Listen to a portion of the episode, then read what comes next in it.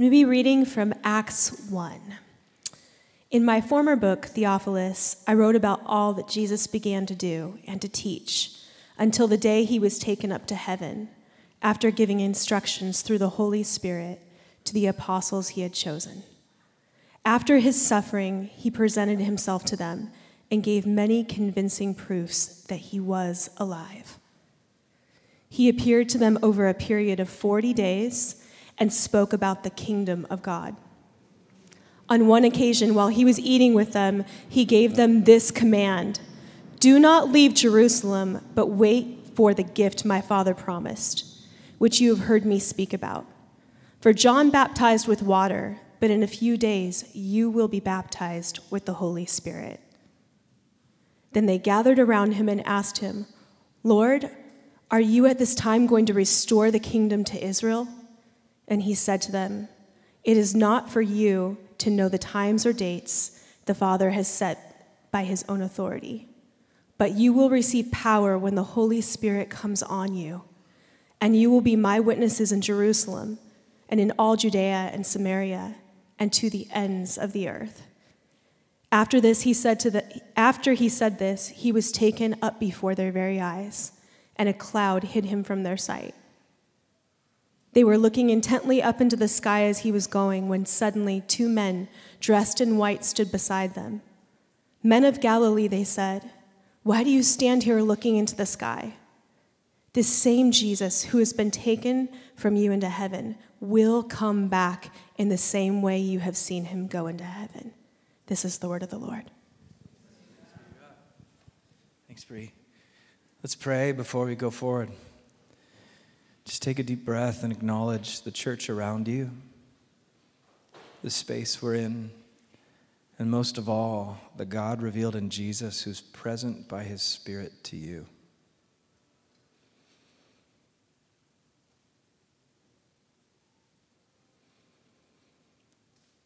Thank you, Jesus. We're sitting with you now, Jesus. Thank you that you're present to your church, not just this church, but the church. All over the planet, you've created a family. And you're building this family around your son, Jesus. Here we are, committed to your building work. May you speak to us what you want to say. Give us ears to hear. In Jesus' name. Amen. Amen. Yeah. Good morning, everybody. Yeah. welcome. If you're new, welcome to Park Hill. Uh, my name is Evan Wickham, and my wife Sandy and I have the true honor of leading this church. And we are starting a new series today on the book of Acts. All right, a couple, couple people are in. That's great. A little, little call and response there. Book of Acts. So this series will occupy most of our 2024 today. The plan is to camp out in the book of Acts, journeying through the story of the early church all year, and we're going to pause several times through the year to focus on the practices of Jesus that we see the church doing. So we, the things we focused on for years as a church, what we call our rule of life, um, it's the stuff we see the church doing in Acts. So here's our rule of life. Do you have this? Uh, yeah. So this is kind of how we boil down. What do we mean when we say we follow Jesus? We practice his way. And this is how we try to make it concrete. Um, so that we don't have to make stuff up. You know, we actually receive this from Jesus and the church. Read scripture, prayer, and fasting. By the way, on fasting, Ash Wednesday is coming, Lent is coming, and we're going to do, as a whole church, uh, we're going to do a digital fast. Yeah, it's going to be great. I cannot wait for that. More on that later. That's just like a little teaser. We're going to roll it, start rolling it out next week.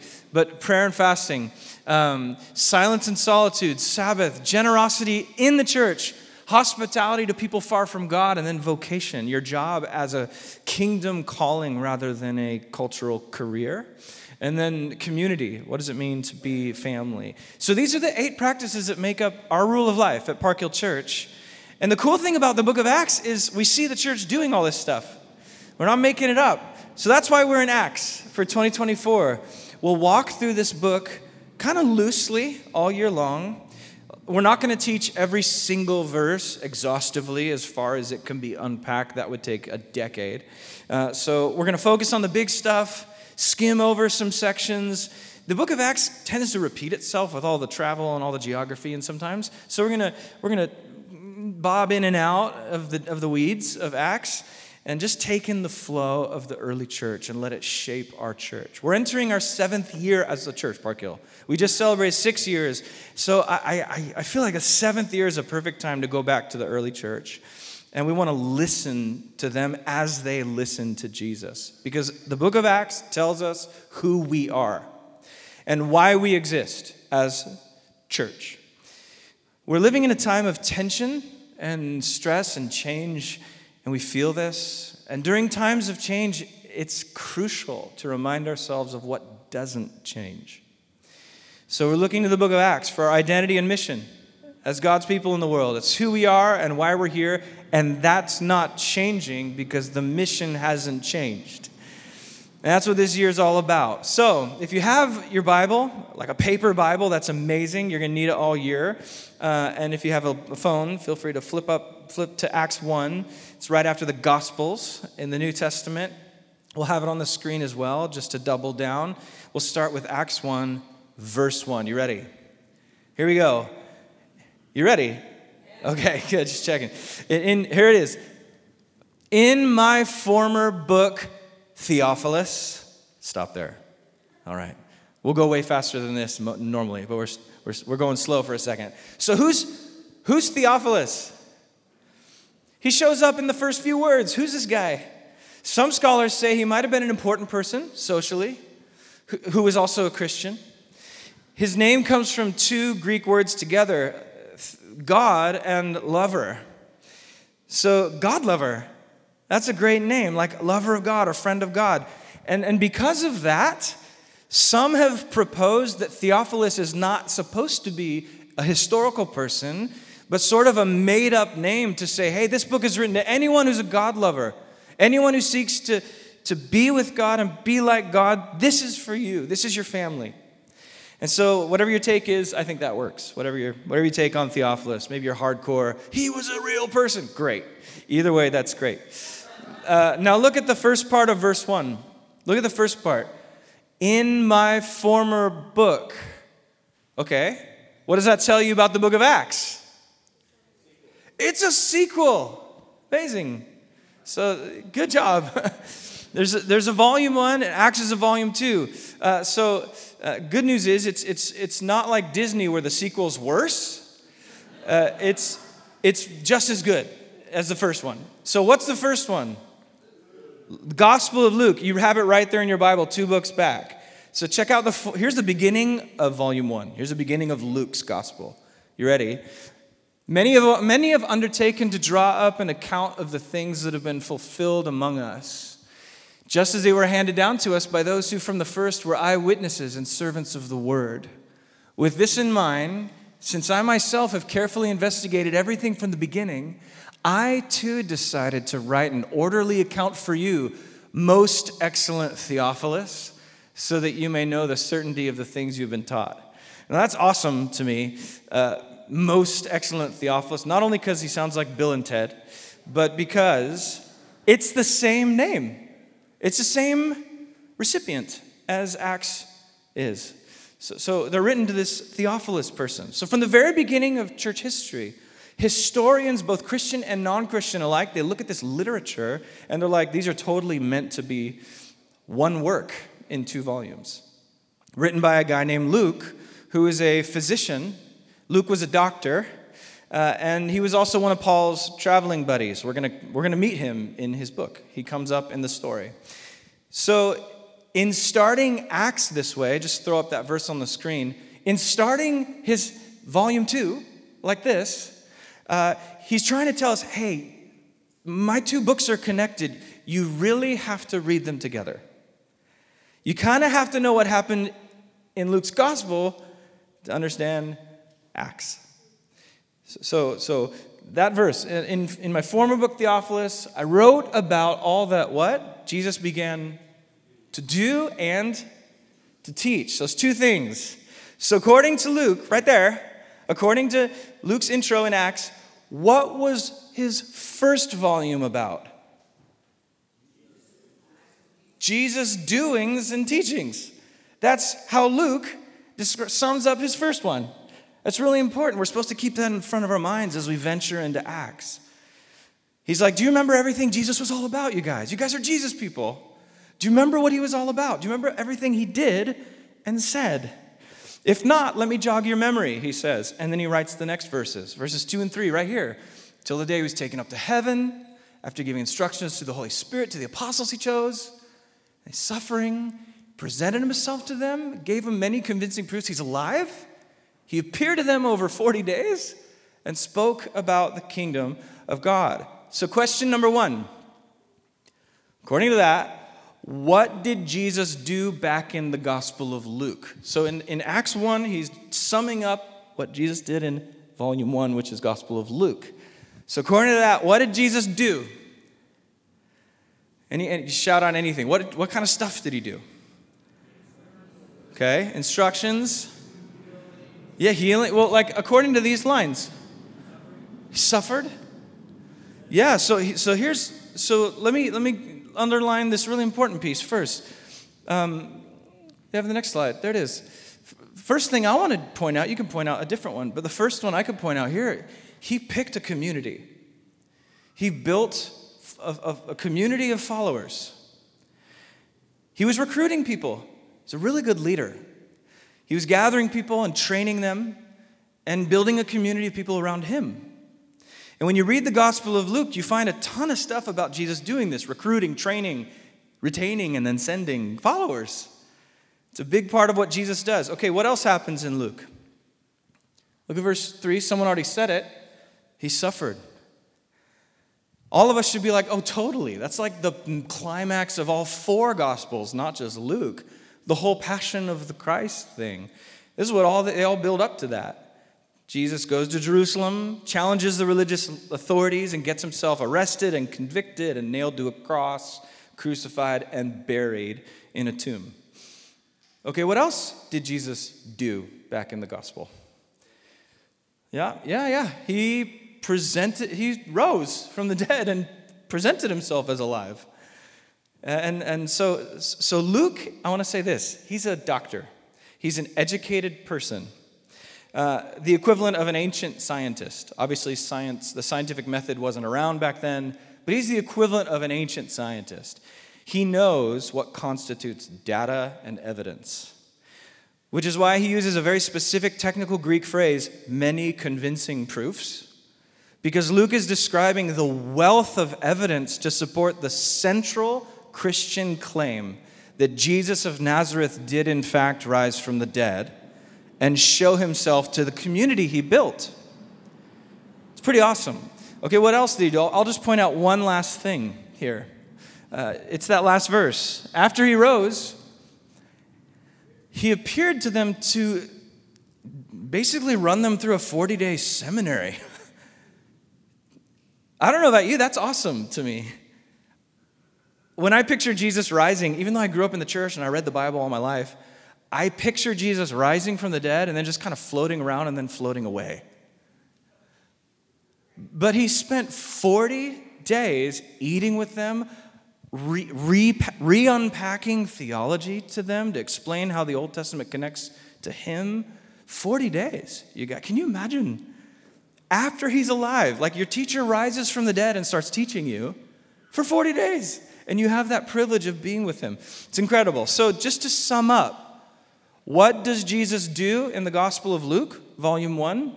Well, to sum up, he builds a community, and he suffers and dies on the cross, rises from the dead and appears to his followers that he built. Then he teaches and trains them. So, this is Luke reminding you what volume one was about. Which brings us to question number two. He said, All Jesus began to do and to teach. You have that next slide. So, what did Jesus teach? We just talked about what Jesus did, but what did he say? What was he about? And the answer, according to Luke, is the kingdom of God. That's the answer. That's Jesus' teaching. The Gospel of Luke has a ton of Jesus' teachings. You could probably think of a parable or a really cool thing he said that really resonates with you or whatever. But if you had to boil everything down that Jesus taught, the phrase has to be the kingdom of God. That phrase, kingdom of God, it shows up in the Gospel of Luke 32 times. Luke and Jesus use that phrase to summarize Jesus' entire body of teaching. So, just two really important moments in Luke I want to show you. In chapter 4 of Luke, Jesus says that I must proclaim the good news of the kingdom of God to the other towns also, because that is why I was sent. Why, so, question why was Jesus sent, according to Jesus, to proclaim the kingdom of God? And, and the second example from Luke 8, it's Luke describing Jesus here. Luke writes After this, Jesus traveled about from one town and village to another proclaiming the good news of the kingdom of God, the 12 were with him and also women. So Jesus brought his community of women and men around with him as he did what? What, what did he bring them around to show him, to show them how to copy him doing? What, what was he doing? Proclaiming the kingdom. This is the whole thing. This is Jesus' whole, this is the, the core of his mission. So, all right, here we go. Today's a participatory day, if you can't tell. I'm, we're in class. We're in class. So, time for a pop quiz. Okay, everyone in the room participates. There's a grade. Let's go. You ready? Five words or less. In five words or less, what did Jesus teach while on earth? Kingdom of God. Everybody passed. That's amazing. That's very good. Good job. Someone in the first gathering said, proclaiming the kingdom of God. I'm like, you just made it. So that's great. That works too. So that's important. In order to get what Luke's trying to do, both in volume one, Luke, and in volume two, Acts, it's crucial we wrap our minds around this concept. This concept, the kingdom of God. What is it? We need to know what Jesus meant when he said it because we are prone to fill our own meanings into things, aren't we? Like, oh, the kingdom, I bet I know what that is. It's all the stuff I like or whatever. And, and we, but we need to let Jesus define it. And we also need to know how his first hearers heard that phrase. And chances are the kingdom of God isn't what we think it is. If you remember, uh, one of our elders, Erica Mayado, she, she taught last month during Advent on the kingdom of God. And she's like, it's just not what we think it is. Like we have this allergic reaction to, to like thinking Christianly. like we, we like to bend things to feed our own egos, but the kingdom is about something else. And so, why is that a problem? Why do we have such a hard time, us in San Diego in 2024? Why do we have a hard time understanding the kingdom? Uh, I submit one reason is because we're like, how many years since it's been Jesus' 33 years of earthly life? How many years has it been? Like 2,000. Like, if you actually go by the calendar, that we think it is, maybe, he was like 24 walking around on the earth right now, 2,000 years ago. Uh, it's a long time away. Uh, and, and by the way, we, another reason we don't live in an empire or a kingdom per se. Uh, they lived, Jesus' day, they lived under the Roman kingdom. Our modern government is, a, we like to think of it as a democratic republic, right? In fact, our American government was formed after we violently revolted against a king. So we got rid of a monarchy, and now Jesus is preaching about a monarchy. So we don't know what to do with that all the time. We like we don't like that. And, and another reason we have to work hard to understand the kingdom of God is because his hearers longed for this thing. They were like aching to hear this kingdom message. And we're like, well, what does it mean? They were like, I know what it means. because they had, they had a certain set of values we don't have. Our culture longs for different things. Where ancient Jewish culture, Jesus' culture, might have valued communal identity and the overthrow of the Roman Empire. But for us, we might value something different, like individual expression, be yourself culture, like the whole you do you thing that is very much normal part of the modern conversation. It's In Jesus' day, they literally wanted to overthrow a Roman kingdom, but today we want to overthrow any authority that tells us we can't be ourselves. We want our own kingdoms. And, so here's the problem that arises from that. We're tempted to hear the kingdom of God and think it just means like maybe the American dream, that God wants us to be healthy and wealthy. Or maybe we hear kingdom of God and we think it just means, hey, it's just, it's just a kingdom of kindness, love, and acceptance. And that perspective is so common. Kindness, love, and acceptance are good things. They're good things, wonderful. But this is so common today. I've had many conversations about Jesus with people from different worldviews, and I've honestly lost count of how many times I've heard something like, hey, Jesus was, was all about love God, love neighbor. That's all he ever really wanted. Love God, love neighbor. So didn't he just, he just wants pure love and acceptance just to fill the world. Everyone just has their truth, and it's everyone's job just to love and accept. And, and which honestly, there's good stuff in that. There's some good in that. But the question we have to ask is, is this what Jesus meant by the kingdom of God, or is this just what we want it to mean? This is how we must come to everything God says. Am I hearing what I want? Am I making it what I want it to say? Or am I hearing what God means by it? So, if we want to have a sense of what Jesus actually taught and what's happening in Luke and Acts, we need to get our ideas about the kingdom from Jesus. So, let's start with what the kingdom is not. Uh, what, what is the kingdom of God not? Number one, this is common. This is common, common misunderstanding. The kingdom of God is not about where we go when we die. The kingdom of God is not about the afterlife. It's not some future heaven thing somewhere else. Like Jesus didn't come to teach us what our eternal destination was. As awesome as that conversation is, it's actually an awesome conversation and important, but separate from the kingdom of God. And number two, the kingdom of God is not about just generally good ideas and morals and ethics. In other words, the kingdom of God is not a code for kindness in general or even justice in general. As great as those things are, those are nice and important things, but incomplete pictures of the whole kingdom of God. So, now what is it? What is the kingdom of God? Well, we have to first ask, what is a kingdom? I think we can get there this way. What's a kingdom? What's the first thing you need for a kingdom? A king. Amazing. pretty basic to, to a kingdom. You need, there has to be one, there has to be one king who has power and authority, or there has to be a decider in chief.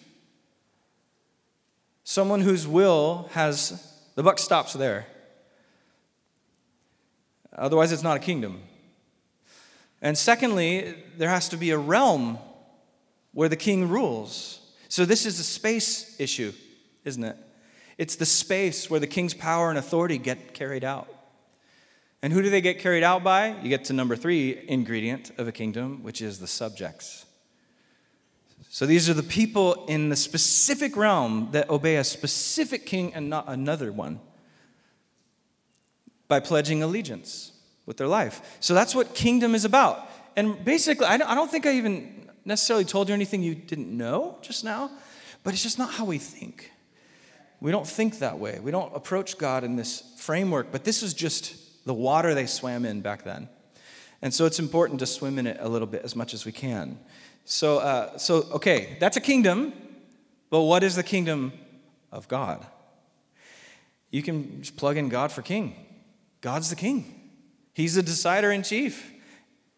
And His kingdom is the space where He's acknowledged rightfully.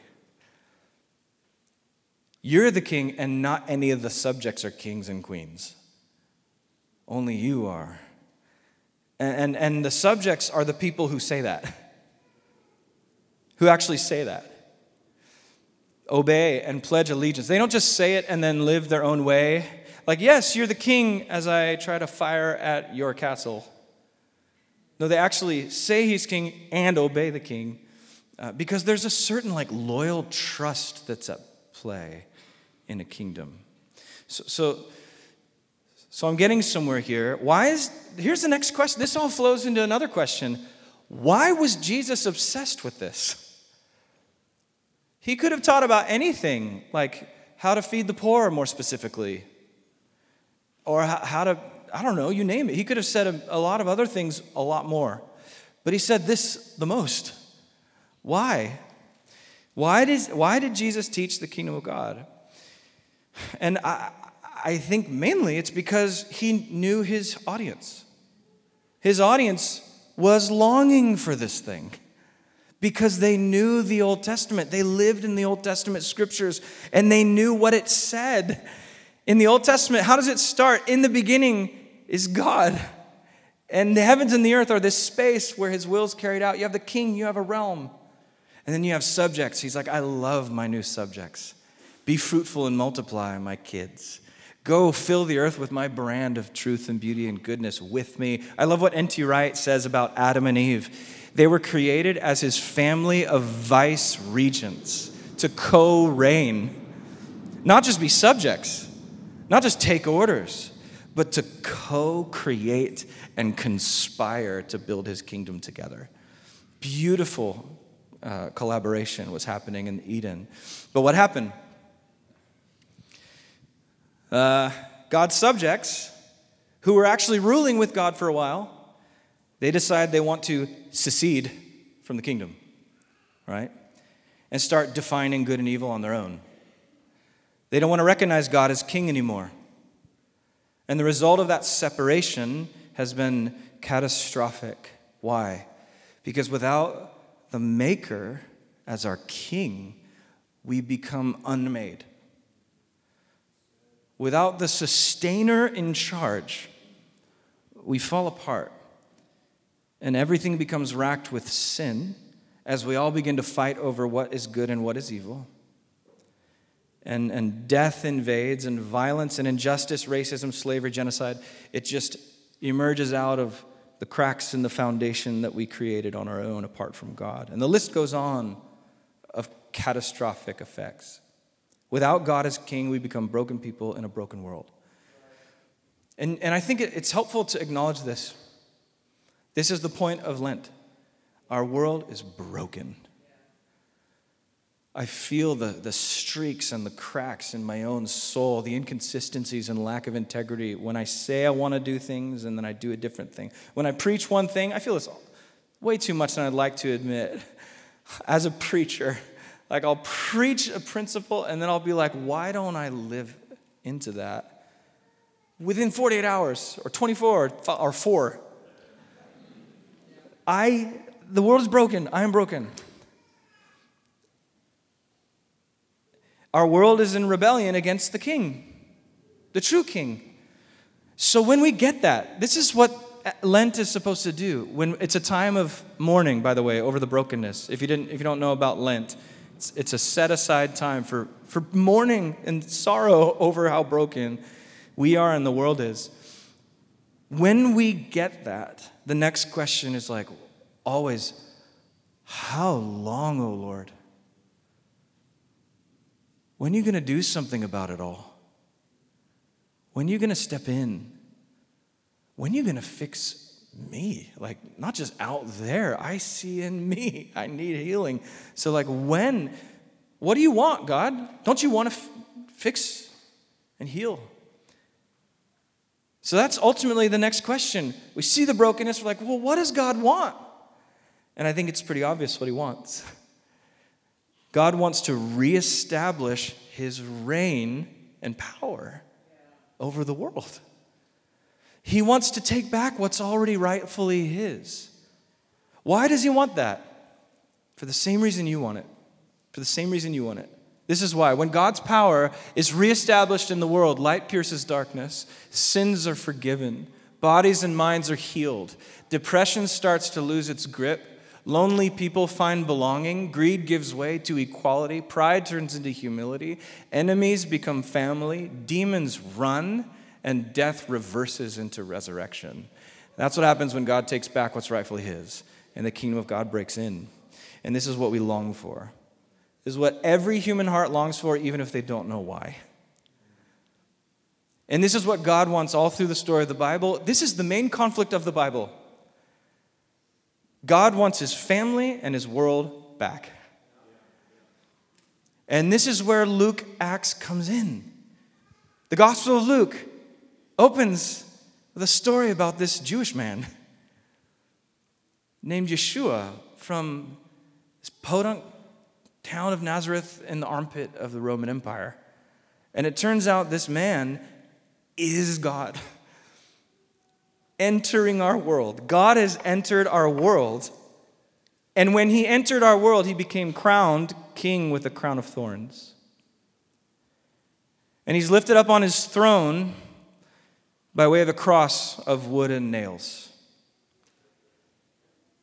You know, you see, instead of conquering earth through violence, forcing people to obey him, instead of defeating his enemies in battle, God enters our world and dies for his enemies so that all of us rebels can be reconciled to God and each other and find forgiveness of our sin and see hope beyond the cracks in our own character because of his work on the cross. You guys, it's good news. God's rebel subjects are welcome back into the kingdom. He didn't just execute all the ones that seceded, He gives reconciliation potential to everyone. Everyone is welcome to receive forgiveness of sin by pledging allegiance to this crucified King. You see, this is how the cross inaugurates the kingdom of God in the world. This is how the cross is the entry point for the kingdom of God to fill the world again, just like it did in the beginning. And now, through the cross, all people are invited to share in the life of Jesus by pledging allegiance to Jesus as King of God's kingdom. So, ever since the events of Luke, that's the events of Luke. Jesus is what he did and what he taught. Ever since then, the kingdom has been invading our world. It's not just this afterlife thing, kingdom of God, afterlife. No, it is not just a bunch of teachings on what's just and what's moral. The kingdom of God has arrived in a person. Jesus. And now in the book of Acts, Jesus whoosh, takes off, which they're somewhat not really knowing how to deal with. Um, they're, they're, like, where did he, why did he leave? Uh, we want him, we want more Jesus. And, and now his, but then his people are empowered by his spirit. The same spirit that rose him from the dead now comes upon his followers that Jesus built. And they're sent on a mission into the rest of the world. And that mission is to keep becoming agents of God's kingdom. Keep multiplying more kingdom agents and keep becoming more like the king as you do. That's why uh, the next verses say what they do. Look, Acts 4 through 8 here. On one occasion, when he was eating with them, he gave them this command Don't leave Jerusalem, but wait for the gift my father promised, which you've heard me speak about. For John baptized with water, but in a few days you'll be baptized with the Holy Spirit. Then they gathered around him and asked him, Lord, are you at this time going to restore the kingdom to Israel? He said to them, It's not for you to know the times or dates the Father has set by his own authority, but you will receive power when the Holy Spirit comes on you. And you will be my witnesses in Jerusalem and in all Judea and Samaria and to the ends of the earth. Now, we're not going to get into verse 6 and 7. It's kind of a rabbit trail. Uh, and besides, the disciples asked the wrong question. They kind of derailed Jesus' point, anyways, uh, because they're like, oh, Jesus like, I'm going to give you the Spirit. We're going to give you a gift. I'm calling you to wait on my Spirit. And they're like, when are you going to make Israel great again? And, and Jesus is like, uh, so that's not necessarily what I want you to know now. But let's get back to the Holy Spirit filling you, not just for Israel, but for every nation. The kingdom is going to fill you for ministry in every nation. So, so when you look at the, so let's back up from there. When you look at the main point here, you see that it contains a central concept to the whole book of Acts. Like the core of the book of Acts is in these verses. Um, it's this the people of God, the church, are people empowered by God's Spirit on God's mission to expand God's kingdom in the world now. Not later, now.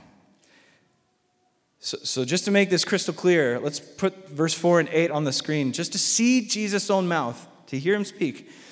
So he says here, Don't leave Jerusalem, Why can't they wait? Why can't they leave Jerusalem? Why do they have to stay? To wait for a gift. What gift? Glad you asked. Glad you're answering. That's amazing. You guys are on it. Verse 8 You'll receive power. The gift is of the Holy Spirit. So, what does the Spirit bring? I just said it. Power. Power to do what? In Jesus' words, to be my witnesses. So, this, Jesus makes crystal clear this simple idea, and it's this the Holy Spirit gives God's people the ability to accomplish God's mission.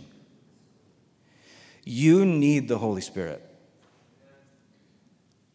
No ifs, ands, or buts. You need the Holy Spirit. You can do a lot of good things, but none of them will be accomplishing God's mission without the Holy Spirit. Another way of saying this is people love the kingdom of God. People love the perks, you know, reconciliation, justice, equity, peace, kindness. But in our day and age, it is not hard to find a love for the kingdom while resisting the king. We want the kingdom, we want the perks without the person.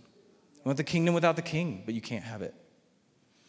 He, he's the, he is the source of the kingdom.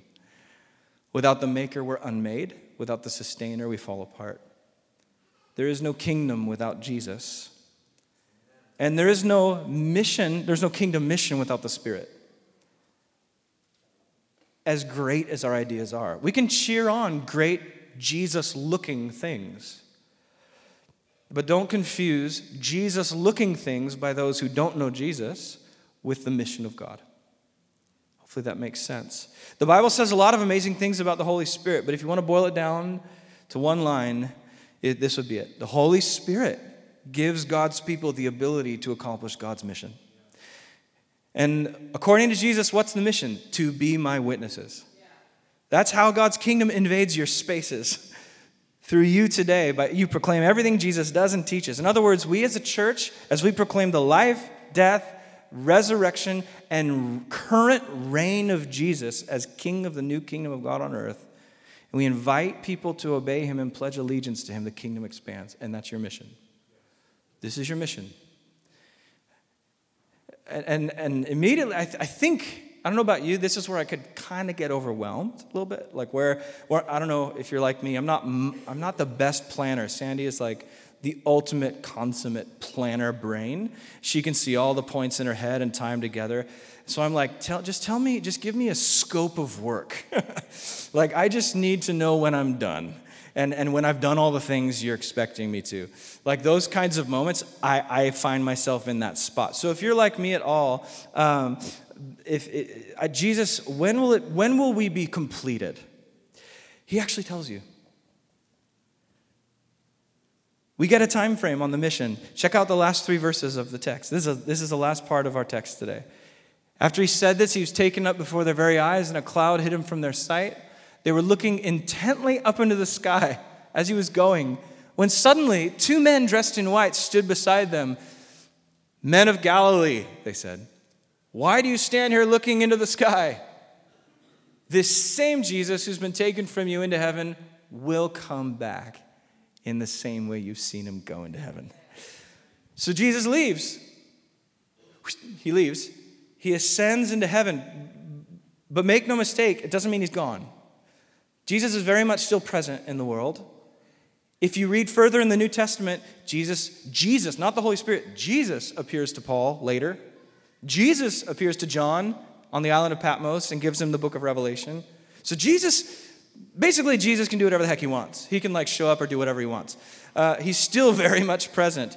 Um, so what's the, the ascension all about? What is this ascension of Jesus? It is not an ascension away from the world, but an ascension toward the throne of heaven. So, this is Jesus becoming the rightful king as the kingdom breaks into earth. He's not going anywhere. Jesus is not going anywhere. From this moment on, Jesus is actually ruling as king of God's kingdom on earth now. But from the disciples' perspective, he's gone. You know, they're like, we would have loved some more, another 40 day course or something. Uh, but they don't get to walk around with them and have fish or whatever. Instead, what they have, what they do see is what? Two men dressed in white. And uh, now Luke calls them men, but it's clear Luke wants us to understand them as something other than just humans. He wants us to know they're angels or divine messengers of some kind. And so, what, what's the message? These two angelic beings, they show up. What's the message they bring? Jesus is coming back.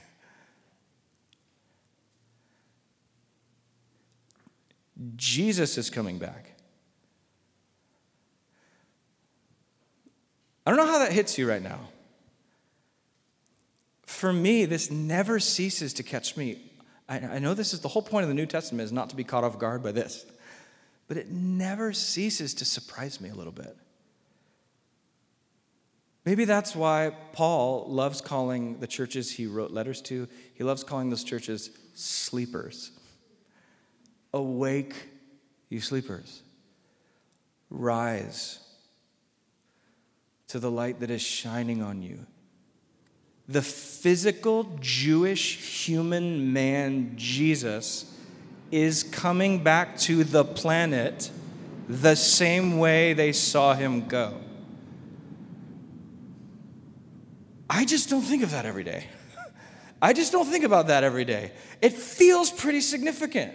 Like I should be thinking of that all the time. It should be governing my, act, my actions, my choices, the way I view my scope of work, the way I. And he's coming back with pure goodness and a, an absolute plan to eliminate all oppression and heal my soul and reward those who diligently seek him there's so much he's bringing physically, and I think of it like once a month or less. And it's something I confess as a Christian along with billions of others. What is my problem? Do you share this problem with me? Jesus is coming back. This is not just a metaphor for the church is going to grow. This is not just a metaphor for the gospel is going to go far. Jesus will physically, bodily return to earth. If you confess a physical resurrection, then you also are part of a community that has lived and died, rooted in the hope that his physical body that came out of the tomb will also somehow appear in such a way that the whole earth will be able to see, respond, and confess that he's king with no mistakes made. How does this govern your approach to being a Christian? Mine, I confess, it doesn't enough. It just, kind of miserable how much I don't think about the physical return of Christ as part of my confession and practice. Might be part of our post enlightenment kind of modernist. We just kind of, it's a nice idea. We just extract ideas and put them out there and debate them. No, this is a, this is a body with flesh and blood. It's moving back into our space with full authority to rid the world of everything opposed to him. And it's actually the best news you can imagine because you're opposed to those things too when you really think about it. So, so Jesus coming back, and with that, the final piece of the story falls into place. The final piece. And Acts begins, remember, it begins reminding you Jesus raised a community, he taught them, then he suffered, he died, he rose, and then he appeared, and then he promised a gift of power in, in the Spirit for everyone who follows him. And now we're realizing the mission's temporary. The mission is temporary because Jesus is coming back. And when he comes back, he's bringing the fullness of the kingdom, and this world will belong fully to the kingdom of God once and for all. So, where does that put us? That puts us in this we call it the messy middle, don't we?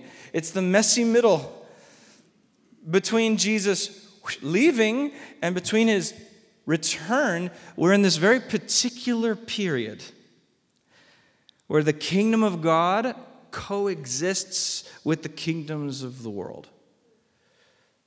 The dominion of light and the dominion of darkness are just swirling around each other, and we're in the messy middle. And so we have a graphic we've used in the past. It's very helpful, and I would love to share it with you. So that's the present age, the dominions of darkness. You guys, we brought that about when we decided to secede from God's kingdom and define good and evil our own way. And now the world is broken, fallen, out of step. Sin, Satan, death are all reigning.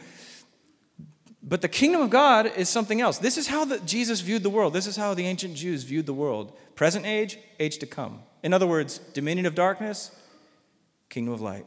Jesus called that second circle the kingdom of God. The kingdom of God. And Jesus is bringing it. Now, next slide. Here's Jesus' first coming. He's born of Mary, comes out of Mary's womb, and out of Mary's womb is birthed an entire age where healing will happen and oppression will cease and all the stuff that was broken will be healed. And look at the second coming of Christ. That's when the present evil age is once and for all. Just stick a fork in it, it's gone. 100%. Jesus returns. And then look at the middle. This is where we are. Theologians call it the now not yet kingdom because it's both. Have you ever wondered why you pray for healing and it happens sometimes? And then you pray for healing and they die next week. It's just a miserable, kind of frustrating reality we're living. Why? Or, you know, there's, there's resurrection and there's death, there's light and darkness. There's, you pray for, depre- Lord, heal me of this depression, and it gets worse. And then there's plenty of stories where God actually heals the minds of people who call upon Him. Why this messy middle space? Well, it's because the present evil age is still present. And the kingdom of God has broken in for the last 2,000 years. Here's the catch you have to believe Jesus when he says the, the dark age is fading and the kingdom of God is growing. Now, now, uh, when you look at the news or you listen to politicians talk and you see people fighting online, it's hard to believe that the dark age is fading. but according to Jesus, it absolutely is, and the kingdom of God is growing. It's actually a lot easier to believe this when you realize, oh, our Western and elite modern American spaces are actually the vast minority of what the kingdom's up to in the world. You look at the demographic in this room, and if you take a general average, that's not the demographic of the majority of the kingdom of God. The average kingdom person in the world is most likely a 23 year old brown girl who doesn't speak English and lives in a majority world context and has, has never seen your Instagram feed and, and will never listen to Park Hill's podcast and is bursting with Pentecostal fire and evangelistic hope for her village, town, for her space, and bringing the presence of Jesus into her space wherever she is and fighting like the demonic the demonic forces are running from this girl Th- that is the, the, that is the gra- center of gravity of the kingdom right now. We, we like to talk about, or we like to think about, maybe we don't like to think about, but we always do, the decline of evangelicalism in the West, the deconstruction movement, and all of that. Yes, that's true in our niche bubble. In our little bubble, absolutely. In American evangelicalism, there is a decline. But do you know how small that bubble is? compared to the billions and billions in the kingdom of God where it's exploding. You know where the kingdom of God is exploding the fastest is currently in the country of Iran, where there are mostly women leading the church in response to appearances of Jesus in their dreams against all the persecution that is against them. They're still furthering the church and it's growing like wildfire. These are the places the kingdom is growing. So when you realize what's actually happening, you take in the big picture oh, Jesus is right. He's been right all along. The present age is losing its grip, and the kingdom of God is advancing. So that's why the two angels say to the disciples, Why are you just standing there? Staring at the sky, looking at your calendars and timelines trying to calculate the end times or whatever. Don't look up there, look down here. It's time to open your eyes to the world that God has you on mission to. You know Jesus is coming back, you don't know when. Stop staring and look down here. Why? Because you're on a mission. You have a job to do, and that job isn't up in the sky, it's right in your home. It's right there in your classroom. It's right there in your workplace. It's right there in your neighborhood. It's right there in the people immediately closest to you. You are advancing God's kingdom of healing toward them as you live like Jesus by the Spirit towards them. And now look around the room, you guys. 2,000 years later, 7,600 miles, the, the way an airplane flies from Jerusalem. I Googled it last night. We're so far from Jerusalem, and yet Park Hill Church is a direct result of what happened in this passage. As we're going to see next week in Acts 2, those first Christians did wait in Jerusalem. And then they did receive the Spirit. And then the kingdom of God has been growing since that day, all the way to here. And now, every day you live as a Jesus follower, you are a direct continuation of the story of the book of Acts, which means what Jesus says to his disciples, he says to you. You are a person, and we are a community empowered for God's mission. That's our identity. In this time of change, through all our personal struggles and unclarity, there's a lot of unclarity. I feel that. I'm like 42 and I'm feeling, oh, this might be what a midlife crisis feels like. I don't know what my second half of life is going to be. You know, just I'm there's a little bit of spin out there. In all of that unclarity, this is something we can be certain about. You're a child of God, empowered for mission. I'm preaching to myself now, and those of you who know me intimately know that I am. You're a child of God, empowered for his mission wherever you find yourself, whatever tools are in your hand. Whatever education you have up to this point, doesn't matter. You are equally called onto God's mission, empowered and ready. As you live on, as you live out God's character and you proclaim that Jesus is king through your life, the kingdom of God invades the world through you. This cannot be taken from you. This mission can't be taken. So today I want to leave us with three simple questions to take with us into communion and into this week and maybe the year. Just take a picture of these, maybe with your phone. They're really good to think about. Talk about it with your community or whatever. I just want to leave you with this. Do you understand God's kingdom mission? I mean, I gave you a crash course today, like a one stop crash course, but are there any gaps in your understanding? You're like, I still don't understand, like, the Satan part, like the serpent in the garden, or I don't understand judgment. God's ju- like, you have big questions. That's great. Verbalize those questions in the church. Do you understand God's kingdom mission? And then, number two, this is a big one. Have you accepted the mission? To be a disciple or Christian is to be someone who's accepted the mission. I'll put it a different way. Uh, think about a mission, or, you know, Mission Impossible or something. Is you know the Tom Cruise. This is your mission. Should you choose to accept it, and then they go on to describe the mission, right? People on a mission know that they are on a mission. So, have you accepted it? You can accept it today. Everything I've just said can become true about you as a child of God through going, oh my gosh, I'm not the center, and I know I'm saying this bluntly, but I'm not the center of my kingdom. I'm not the center of the universe. Christ is the center of reality. And all who pledge allegiance to him with their lives further this kingdom of goodness based on him. I'm invited to be part of that. I was created to be part of it. We've all separated from it, I'm invited to be reconciled. Have you accepted the mission? And then, number three, very practically, where is the mission among the current priorities of your life? A lot of us know that verse just because it's a famous Christian verse, but think about it after everything I've said today. Matthew 6:33. Seek first the kingdom of God, and all the things will be added to you.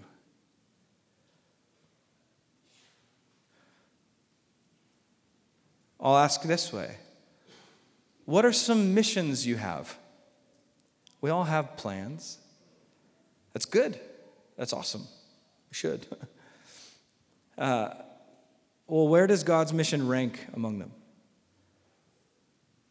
Maybe it's woven throughout. It's beautiful. Maybe you don't know. It's beautiful to acknowledge that. Whatever it is, right now there's no shame in just acknowledging our responses to these questions. I don't know that I've accepted the mission of Jesus. May, I mean, if Jesus is the king, maybe it's as simple as saying, Oh, I admit that there are whole sections of my life that I haven't figured out how to bring under his authority. And that's a beautiful thing to acknowledge as well. Maybe how you steward your money or your sex or your influence in the world, your, your, your self perception, like all these things. The big three sex, money, power they always tend to get us. And so, what, what about those three things is yet to be brought fully into the kingdom of God? Because remember, uh, the kingdom of God is the best news we could ever imagine. It's a kingdom of healing and wholeness and flourishing. But we can't have the kingdom without the king. So, uh, with this, I would love to invite us just to kind of just kind of live in those questions, and uh, I'm going to pray for you. And if there's some way you feel like responding to those questions that maybe might involve prayer, we're here for you. We'd love to pray for you.